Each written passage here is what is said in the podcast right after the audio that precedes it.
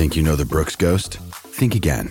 Introducing the all-new, better-than-ever Ghost 16. Now with nitrogen-infused cushioning for lightweight, supreme softness that feels good every step, every street, every single day. So go ahead, take your daily joyride in the all-new nitrogen-infused Ghost 16. It'll turn your everyday miles into everyday endorphins. Let's run there. Head to brooksrunning.com to learn more. When you need mealtime inspiration, it's worth shopping Kroger, where you'll find over 30,000 mouth-watering choices that excite your inner foodie. And no matter what tasty choice you make, you'll enjoy our everyday low prices, plus extra ways to save, like digital coupons worth over $600 each week. You can also save up to $1 off per gallon at the pump with fuel points. More savings and more inspiring flavors make shopping Kroger worth it every time. Kroger, fresh for everyone. Fuel restrictions apply.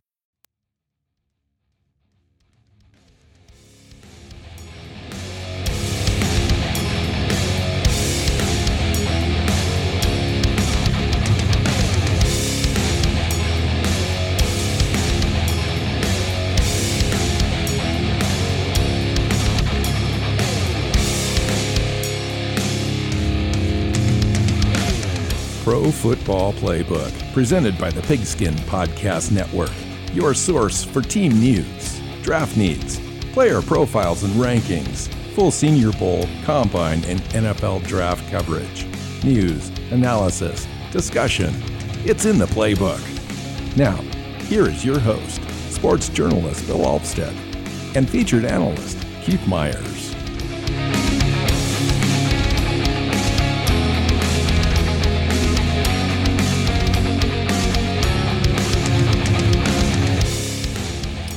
Hey, Pro Football Playbook podcast listeners. I'm your host, Bill Opsett, sitting down with co-host Keith Myers.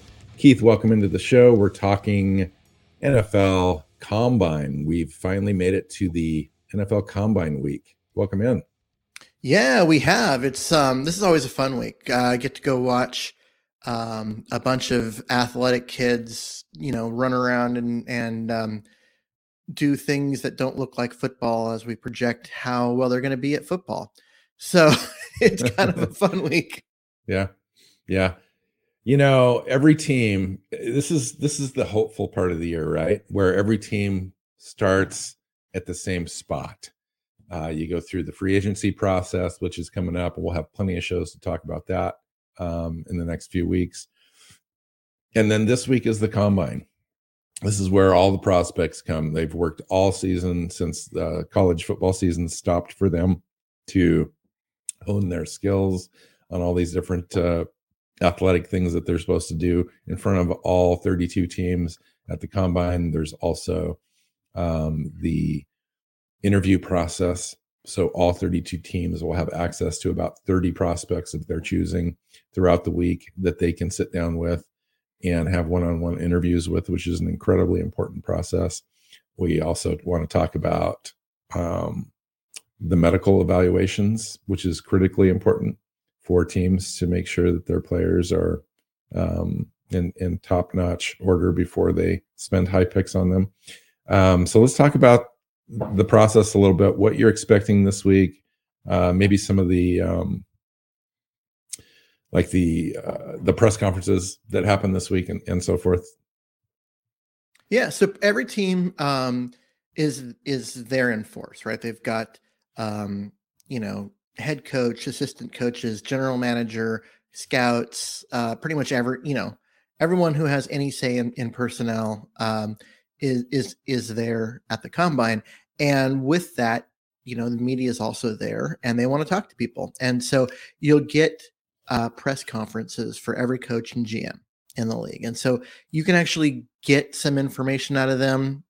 Whether it's good information or not remains to be seen, because this is what is affectionately known as lying season in the NFL, because teams don't want to give away their plan. They don't want to give away their bargaining position in negotiations. They don't want to tell other teams what they want to do in the draft and then have someone else be like, hey, we want that player, and move up in front of them.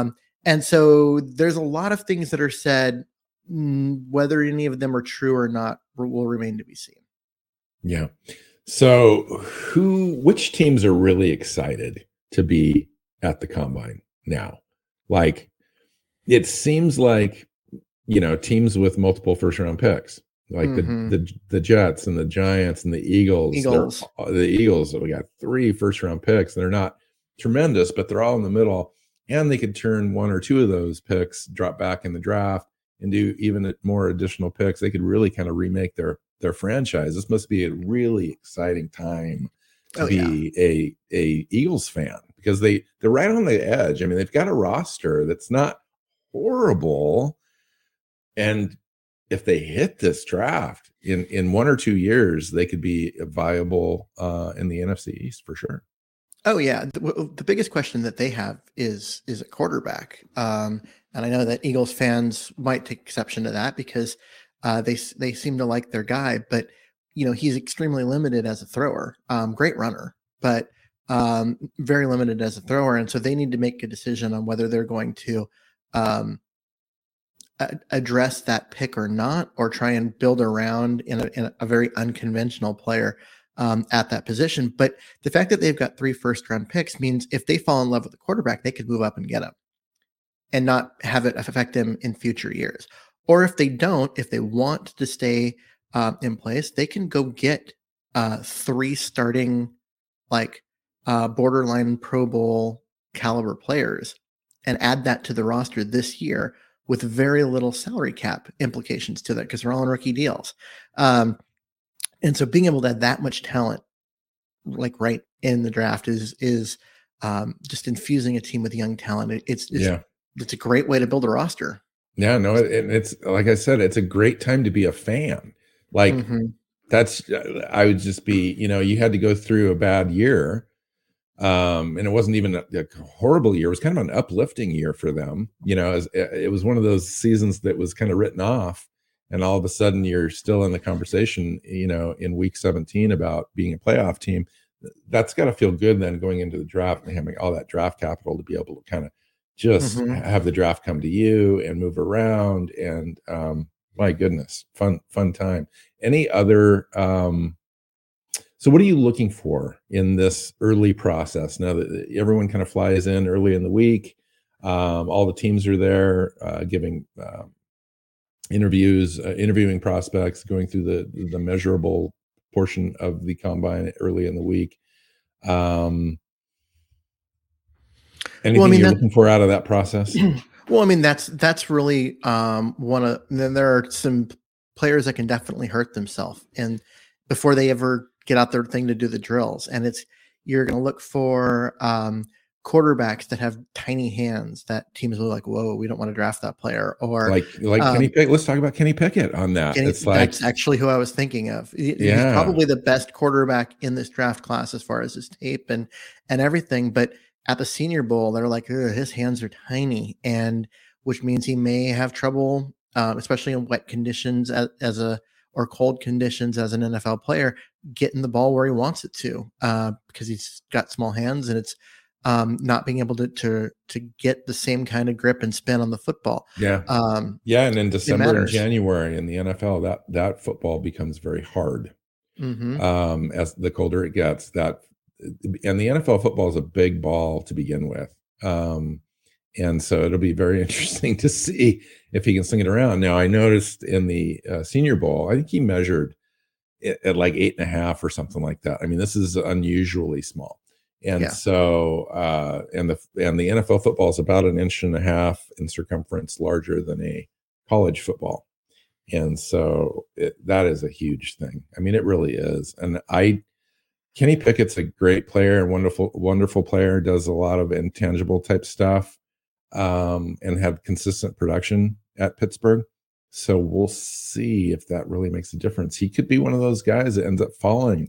And a guy like Howell, who had an off year, but is a more traditional kind of pocket thrower, if you will, with some upside on at least escaping pressure and so forth, might be a guy that might move up in the draft a little bit. Yeah, absolutely. And so you might see a guy like Pickett, who's got the best tape in the draft class, drop to a team like Pittsburgh that needs a quarterback, a cold weather team, which I don't know, but you know, they know him pretty well. I mean, he's been there in town for the last 4 years. But, you know, you might see a guy like that drop to a team, whereas the team that needs a quarterback that's in the top reach for a guy like Malik Willis, who has all the athleticism and whatnot. But, you know, we were just talking about the Eagles and having a guy who's maybe limited as a thrower. Willis has the arm talent. He can fling it all around, but does he have the accuracy? Does he have the ability to read a defense and that kind of stuff? That's where the questions are going to come in about him. Let me ask you this. So we've talked about this before with a guy like Kenny Pickett and Malik Willis and Matt Corral, Sam Howell, Desmond Ridder at all not really being ready year one. Mm-hmm. So what would be the motivation of teams to get guys like that when you can get guys possibly a little later in the draft, like Bailey Zapp, Caleb Ellerby, Brock Purdy out of Iowa State, later in the draft, where you're going to have to develop them anyway? Fear. That's what it is. Because if you're the general manager of a team without a quarterback and you don't draft a quarterback early, the fans are going to have your head. And if the fans are angry and screaming and everything, the owner is going to start questioning what, your decision making. And so if you're one of those teams that needs a quarterback, you need a name that you can fill into, that spot on the depth chart and, hey, this is our quarterback of the future. You're not going to do that with a 4th round pick like Bailey Zapp. You're going to do that with a 1st round pick like Kenny Pickett. Even if it's a guy that has to sit for a year and you go and sign an Andy Dalton or someone to go be your bridge quarterback for the next year, you still have to have that guy and that who has the draft pedigree in order to justify the existence of them. And so therefore get people patient enough to wait that year for your quarterback to develop. If you go and sign Andy Dalton and then wait till round 4 to draft Bailey Zapp, everyone's gonna be like, well, what's your plan? You don't have a plan. Your plan is Andy Dalton. That's no plan. And they're going to be ready to run you out of town. So, and we talked about the desperation. We talked about the quarterback market. It's not bad. It's not good, and it's going to be perceived to be even worse by the time the draft rolls around, because at that point things are fairly well set on the free agent market, the trade market. Teams are going to know exactly what they've got at this point, and there will be an air of desperation, I think. And it'll be interesting to see if any of these teams that are still desperate, haven't solved their problem at the draft, end up starting 1, 2, or 3 of these quarterbacks out of this draft this next coming year. And I would anticipate at least 2 or 3 of those quarterbacks will be starting in the NFL in September. And so what you've got here, though, is a draft class that will remind everyone of the Mike Glennon, Geno Smith year of quarterbacks, where you've got some guys that look like they could be long-term NFL backups, but are there NFL starters, long-term starters in this group? I think the only guy that I'm really... I think, there's a couple of guys. Matt Corral is a pretty interesting guy just because I think he's got the mental capacity and drive and fortitude to want to be that guy. And so I think he's going to work his butt off. I just get that vibe from him. Sam Howell's another guy I think that could do that, because the year prior in 2020, Sam Howell had a great year. He was on everybody's short list to being the first guy off the boards in the 2021 draft. Had a down year, lost some players, lost some weapons. Offensive line wasn't that great. Statistically, he fell back a little bit. He's a guy I think that could maybe come up, and the combine could actually help him. So we'll see. Yeah, he's a guy that I think is kind of underrated in this group, because a lot of people are talking about him as like the 4th or 5th best quarterback, where I think, he's a guy that needs to be in that consideration for being the first quarterback off the board. I do too, Keith. I really do. And I think we're going to hear more about that after next weekend. I think after next weekend, people are going to go, hey, Sam Howell, he might be an option, and he might be the safest option. Mm-hmm. Safest option. He's got the higher floor, even if it might be a slightly lower ceiling. Whereas Malik Willis has the highest ceiling out of anyone in this draft class at quarterback by leaps and bounds. But he's also got a really low floor. He's limited to a couple of schemes. Yeah. You know, you take a look at like where Jackson plays. You know, Baltimore. Baltimore. He could be a Baltimore quarterback in that scheme with under that offensive coordinator. You know, somebody's going to have to work around his skill set a little bit, I think. Well, if you're gonna draft him with a top 10 pick, wouldn't it be a safer bet to trade a third round pick to Baltimore for Huntley, their backup, who showed a lot of the same skills and looked really good backing up Jackson this year? Yeah, and has a year under his belt already. Yeah, I agree. It's going to be really interesting this year.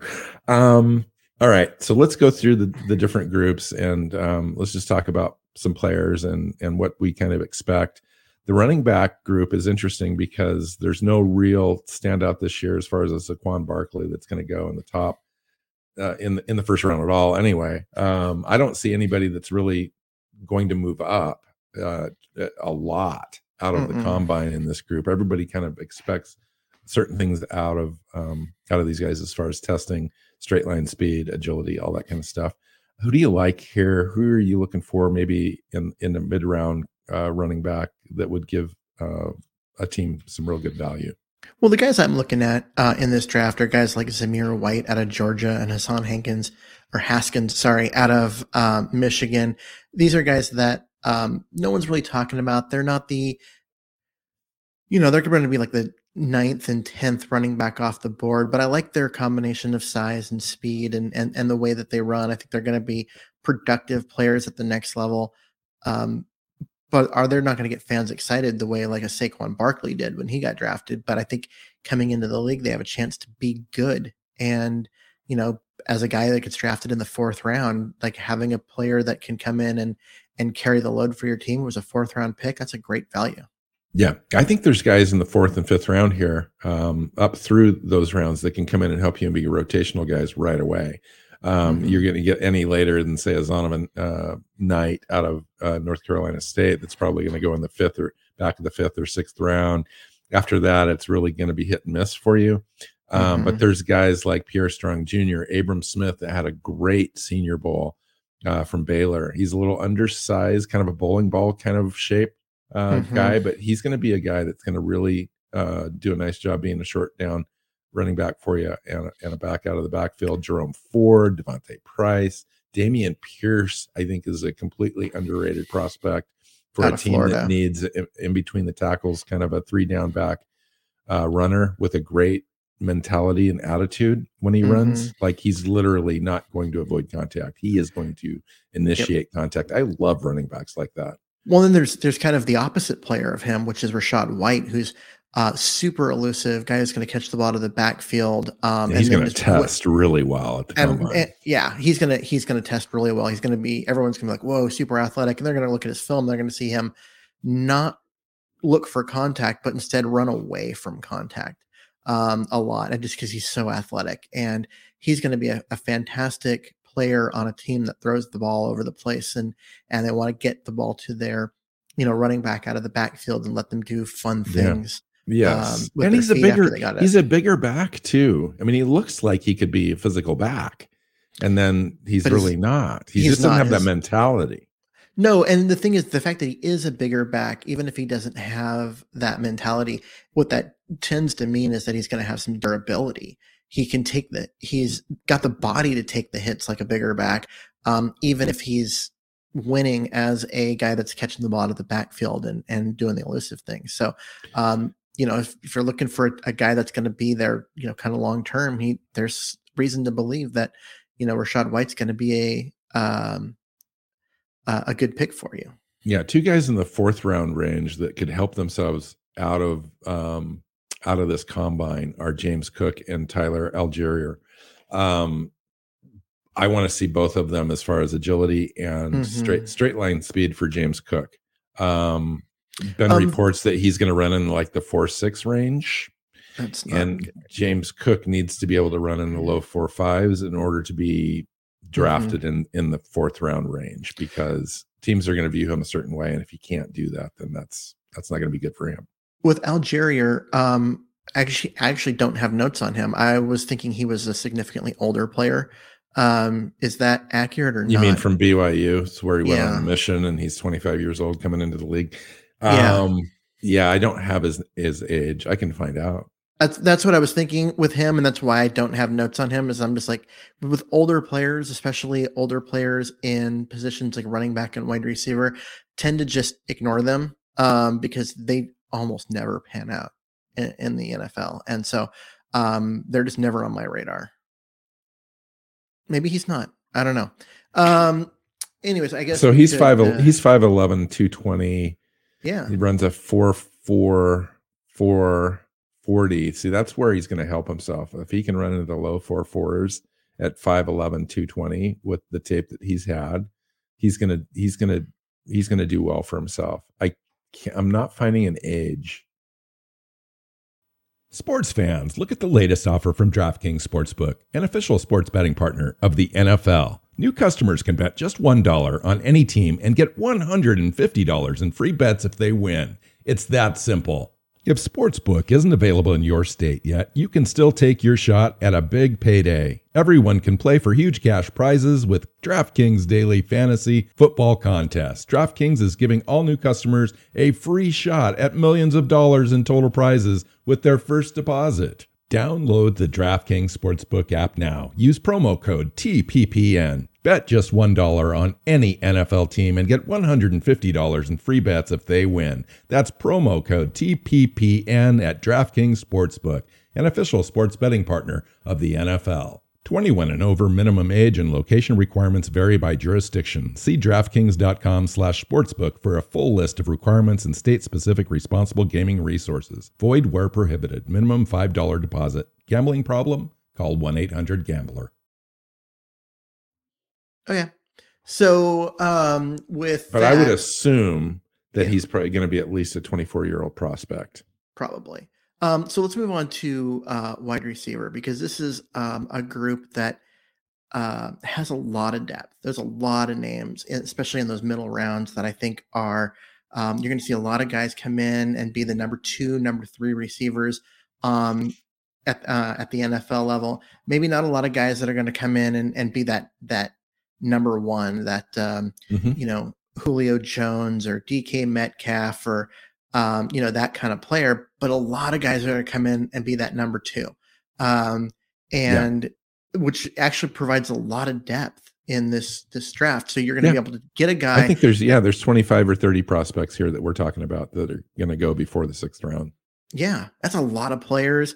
It's a lot of talent, a lot of, you're going to see a lot of teams really liking what they get and being able to rely on players. So it's a fun group. Even if there's not, that top, I mean, people are going to look at like Garrett Wilson and Chris Olave and Drake London and some of these guys as first round picks, but I'm not sure any of them are Julio Jones or young AJ Green or, a Nuke Hopkins, that kind of thing. They're kind of in that tier right below. Yeah. Them. These are going to be more workhorses kind of guys that get open, guys that move the chains on third down, check down guys. You're still going to have some speed here. I mean, a guy like Khalil Shakir is going to be good. Christian Watson, Alec Pierce, those guys are going to be available in the third round, and you're going to have great value with those type of guys. David Bell, I think, is underrated. He's going to go in the second round probably, but a nice, big, tall wide receiver that's going to be physical, that's going to be a chain mover. Mm-hmm. I like him a lot. I've got mixed feelings on George Pickens. I like David Bell as a prospect a lot better, although they're on big boards all over the place having somewhat equal value. Romeo Doubs is an interesting guy out of Nevada, a smaller school guy that people are going to look at. Velus Jones is a guy that I've talked about a little bit last week on doing some mock drafts that I see a lot of value in as far as a back end of the fifth round, sixth round kind of a guy that is going to run into the 4.38 range for a 6 foot, 200-pound receiver out of Tennessee. I think, you know, if you're looking for a middle round kind of a guy that's going to be a great special teams guy that's going to be able to return for you as well to add some value. You're going to look at guys like that, Reggie Robertson, Danny Gray, Slade Bolden, all those kind of guys are going to give you some good value. Yeah, and then, I mean, you can go all the way down to a guy like Trey Turner out of the Virginia Tech and just be like, there's talent up and down this draft. I'd say it is a good group of players. And how about this name? Charleston Rambo. Okay, that's a good name. I like it. The guy's he's gonna be your decapitator on special teams. Yeah, you'd hope so. If he's just not, his name alone, like the Rambo is a last name on your jersey. Yeah, yeah. You better be able to just so you can see Rambo coming. You better be if you have that name, you better be able to live up to it. You better, right? Yeah, just like Smoke Monday. You better be carrying a pack of smokes in your sleeve, you know, just because you're coming with the reputation. All right. So tight end, Keith, there's some decent tight ends. There's not special tight ends in this class, but there's a whole bunch of guys that are going to be able to come in and have an impact on your rotation. Depending on what interesting guys. There's interesting guys in this. I don't know if it's not a good group. I mean, your best tight end in this group, in my opinion, is Trey McBride out of Colorado State. He's a guy that kind of does everything, but does he do anything? Mr. Production. I mean, he can catch the ball, Keith. He's a natural pass catcher. And he put up the stats. He's not a dynamic route runner where he's going to, you know, stretch defenses and you know, be a big play guy. He's a guy who's good at catching the ball, but. And what is he, like 6'4", 249, something like that? Yeah. And he runs like a 4.65. So he's an average athletic guy, you know, which there's nothing wrong with that. But I think he could be overdrafted because of teams that feel like they really need a guy earlier. And then so he might end up going in the back of the first or top of the second round. I don't see it. I really don't. I think he's more of a back into the second, third round kind of guy. A guy, if you have an extra pick that you go and you get a little weapon for your quarterback out of that position, he's not going to really be an inline blocking guy. Might give you the effort, but he might not be able to physically handle that job. So, but if you're looking for a weapon, why wouldn't you draft a guy like Isaiah Likely a full round later, maybe a round and a half later, who's a better runner? He's a you know, more polished, you know, route runner, can get open, can stretch the field a little bit. Granted, he can't block at all, whereas McBride can, but he's a guy that he's just more developed as a receiver. He's got some of the softest hands in the entire draft. Just a really natural pass catcher. A couple of guys that are underrated, I think, are Jeremy Ruckert and Greg Dulcich out of UCLA. Jeremy Ruckert at Ohio State. He had an amazing pass catching background coming out of high school. One of the most highly rated tight ends in the country. Had just tremendously productive as a pass catcher, and then went to Ohio State and just died on the vine as far as his pass catching ability is concerned, because he just didn't have it in the scheme for Ohio State. He just was underutilized. Great inline blocker. He kind of does it all. He can catch the ball for you. He's got the same sort of, you know, he's a 250, 255 guy at 4.65. He's got the length. He's got the skill set. He's a good, solid, all-around tight end for you. I think it'd be a good value in the back of the third or early fourth round. Yeah, and he's a guy that I would draft. And I would draft him because I know he can block, and I know that he's an inline blocker. He's a guy that's going to, you know, if you're running, you know, off tackle, he's going to push that defensive end and get up on a linebacker. He's going to be able to do those things for you. And, you know, as a receiver, even though he doesn't have the production at college, you can see the way that he moves, his hands, those kind of things, that he's going to be a nice outlet for your for your quarterback. He's going to have a lot of upside in that. And he went to Ohio State. He's very well coached. Yeah. Like he understands offenses. He understands movement and where he's supposed to be. He understands all levels of the defense. He's kind of a student of the game, all that kind of stuff. There's a lot to be said for guys like that in the NFL. He's going to be like a coach's best friend on offense type of a guy. And you need players like that on your team. So I would imagine that he would probably move up a little bit after the combine because of just the interview process. I think he's going to do really well there. Yeah. I think he's a guy that's going to he's probably going to push Trey McBride as the number one tight end in this class. It wouldn't surprise me because I think teams value diversity and be able to be scheme diverse. And he's the guy. What do you think about Craig Dulcich? I know we've talked about him before, but I like him. I think he is that guy really well who was at the Senior Bowl too. He did. He looked really good at the Senior Bowl, and I think that was an important thing for him and his draft process in being able to kind of get noticed because, you know, coming out of UCLA, it wasn't kind of viewed as being, you know, this great NFL prospect, but he came out and was kind of dominant at times, both as a blocker and as a receiver. And I think that he's a guy that's going to move up draft boards pretty quick. The one concern is people are expecting him to run kind of slow at the combine. And if that's true, well, then he may stay down in the 4th, 5th round range. But if he comes in and surprises and gets up in like the 4.65 range, you may see him up in the 3rd round. I agree with that. I think that's likely to happen actually.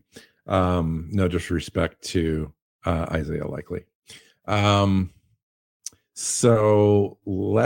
think we're going to split this show in half, just as a warning to our listeners, because we're going to go long, just talking about offensive guys, and then we'll get to the defense. Let's talk about the offensive line, Keith. You love evaluating offensive line prospects. Yep. As there, we can go through offensive tackles and then interior guys if you want. Is there anybody that you're looking forward to seeing at the combine? Well, there's a couple of guys I'm looking forward to seeing. One is Daniel Falele at 380 pounds, 6'9". The guy's just absolutely massive. I want to see him come out, and I want to see what he looks like, how he moves, because a guy that big is just going to be interesting. I don't know if he's a great player, and what we saw at the Senior Bowl certainly makes me concerned that he was drafting him. He was getting pretty comfortable with the ground at the Senior Bowl, so I'm not sure that I even want to see him at the combine. No, I mean, I want to see him. Because I think that either way, it's going to be interesting. Is there a tackle that's coming into the combine that you think might be overrated? Other than that him, you're looking. Yeah. Yeah, exactly. Or underrated, that you're looking to either, you know, move up or move down. So a guy respectively. I'll start with the underrated guy, and that would be Sean Ryan out of UCLA. I think that he's a dominant run blocker, can really move people, and I think he's going to test really well. And I think the fact that if you watch his tape and his feet, he's got the feet to play left tackle. I think he's a guy that is being looked at as, like, you know, late to early 3 round pick, and yet he's got left tackle potential, and I think he's going to come out, he's going to test really well. People are going to move him off of that, oh, he's only a right tackle, and say, hey, he can play both sides, and you're going to see him move up on draft boards because of that. So you think that he has the ability to play left tackle in the NFL? I think he does. Is he going to be a high-end left tackle? No, he's going to be a high-end right tackle. But he is one of those guys where if you need a left tackle and you can't get a guy like Trevor Penning or someone like that, you're picking later, you could get Sean Ryan. You could put him at left tackle, and he's going to be good. He's not going to be maybe not great. I agree. So I agree with that. I think he's a natural right tackle with physical and athletic attributes that give him the opportunity to play on the left side if he would need to. And he's a guy that I think he's a natural right tackle. You want to put him over there and let him dominate. But if you have to put a guy on the left side, he's not going to fail you over there. I think it's going to be. I would want to see where his. I want to see his length. You know, I want to see where he comes in at measurable wise. You know, if he's got 35-inch arms, then I think that you're right. If he comes in at 33.5, I'm not sure. Yeah, I mean, he's a guy that I think it has a chance to move up quite a bit if he tests well, especially looking at his short shuttle, his ability to move laterally. I expect that to be, pretty dang good. And if it is, people are going to say, oh, guess what? He's got the feet to be our left tackle. And then you're right. He does need the length. He's 6'5" though. He's got some natural length kind of built in there. He's just got that tree trunk lower half that you want to see out of an offensive tackle. I think he's underrated, and I think he'll move up. A guy that might move down, Bernard Raymond. And he's a guy that I could see just not testing all that well. I mean, he's 6'7", 304. So people are going to be enamored with his size and length. But if he does really well on the bench and shows off a lot of strength there, I'll kind of be a little surprised. I'm just not expecting him to test that well. So a guy that I'm looking at to move up a little bit in this draft would be Abraham Lucas out of Washington State.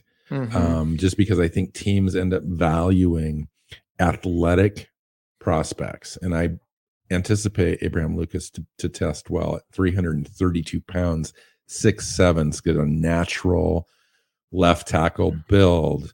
Reportedly could run close to a 5.040.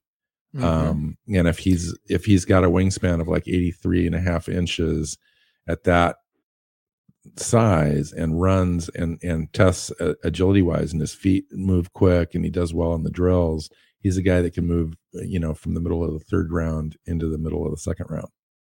That's just something that I'm looking for. For him, you look at his tape and you're going to see a technician, but not a mauler. He's a guy that does a good job of getting in the way more than dominating. And I think that teams are going to be really interested. They expect him to test really well, but they're going to be interested to see how he does on the bench and how he does, on those kind of things. So that way they can get a feel for, does he have the functional strength to play that? And he might not, but that doesn't mean he can't develop. Well, he's going to be a tremendous pass blocker right out of the gate. And the question for him is he going to have the bend to be able to run block, or at least have the potential to be a decent run blocker as time goes on? Another guy that I think is going to fall a little bit or is somewhat overrated in this draft is Max Mitchell. The reason being is I just think he doesn't have the functional strength. And I think he's going to get exposed a little bit in this combine, and we'll see. And he's coming in at 6'6", 297.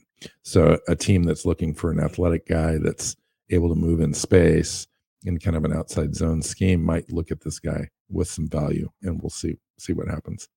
Yeah. All right. How about interior guys, Keith? Well, I think for me, one of the things that I'm going to be watching for is Tyler Linderbaum, who's the top-rated center. He got hurt in bowl game, and I want to see, where he's at with his medicals. He may not even participate in the combine just because he's still recovering. But if he's able to go out and participate and do anything, that's going to be a great sign for him. As we get closer to draft day, that he's starting to get healthy enough that teams are going to be like, okay, we can put him back where we had him on the on our draft board before his injury.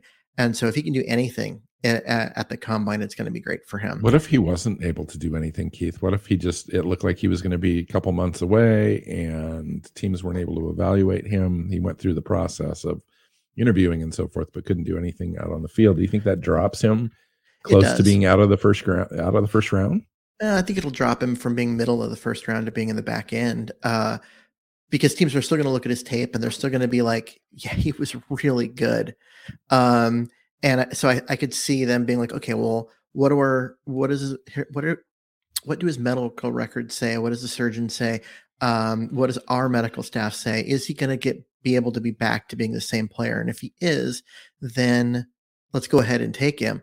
But he's going to drop a little bit because teams are going to be worried about re-injury and that kind of stuff. But he's still a guy that's, man, his tape is just excellent. So I still think he goes in the first round. But unless the doctors are like, no, the injury is bad and he's not going to play much this year, he needs another year of recovery, then I could see him falling, middle, late second. But I don't expect that.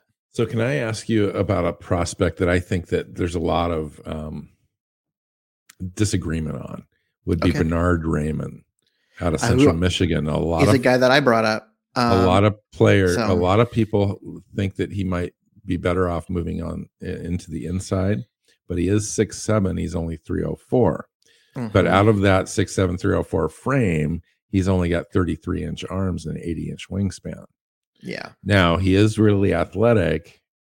He's a guy that came over on a foreign exchange from Austria, so interesting prospect.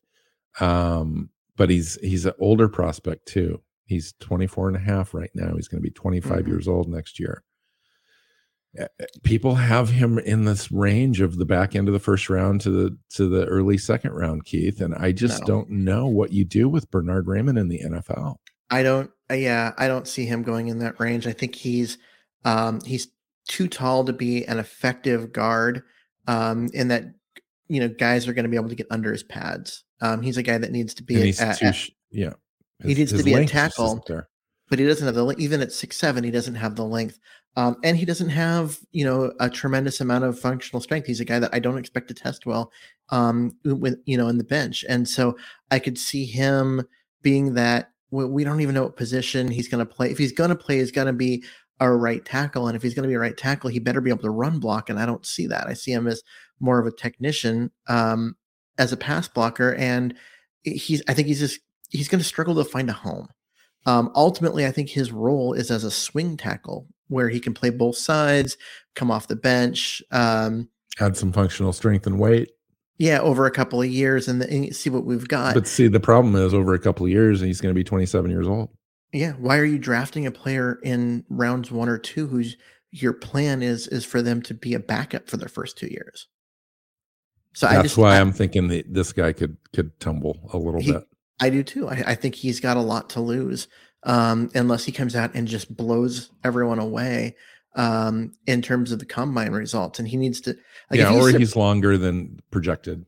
Yeah. If he surprises me and, gets out there and does 30 reps on the bench press, then I'm like, I'll change my tune and be like, okay, I think this guy could be a starting right tackle right now, but I just don't see it. Did you know this about him? He actually converted when he arrived at college, converted from wide receiver to tackle. He runs a 4.85 40 at 307 pounds. I did not know that. Which is crazy, right? So he may surprise us with the agility and the testing, which puts him in an interesting thing. Now, if somebody didn't know better, they may have switched him. I think maybe to defensive tackle or defensive end, depending on his temperament.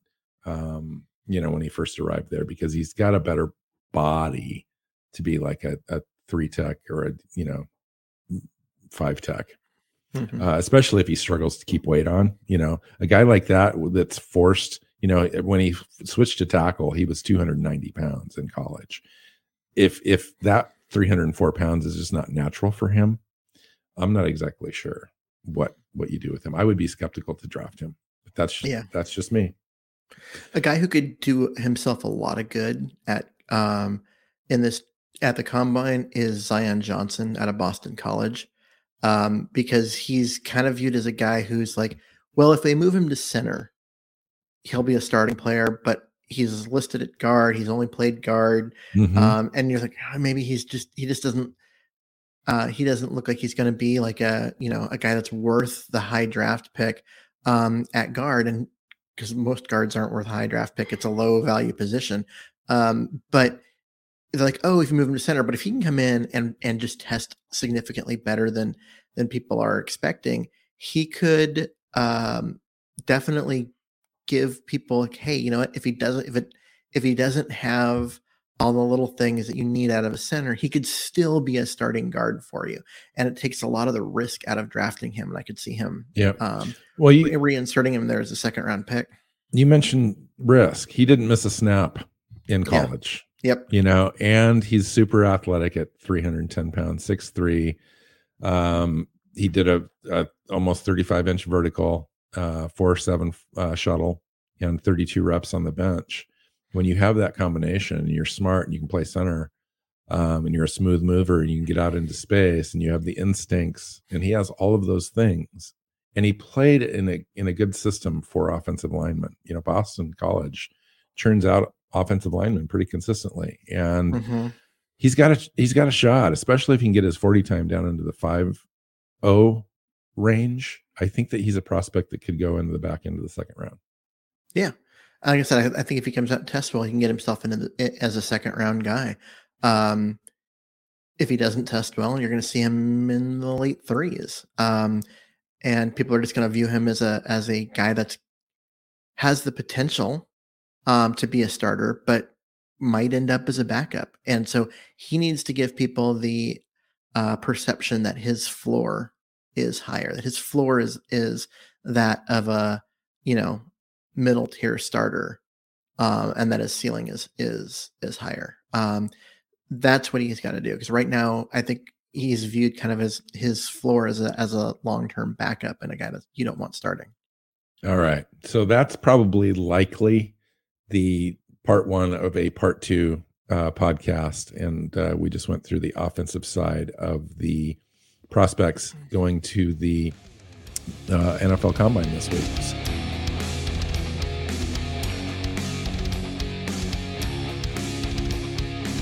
Thanks for listening to the Pro Football Playbook podcast. Follow Keith at Myers NFL. Bill is at Alpstead NFL. The show is at PF_playbook. Listen and subscribe on your favorite podcast app or YouTube, and at our website, profootballplaybook.co.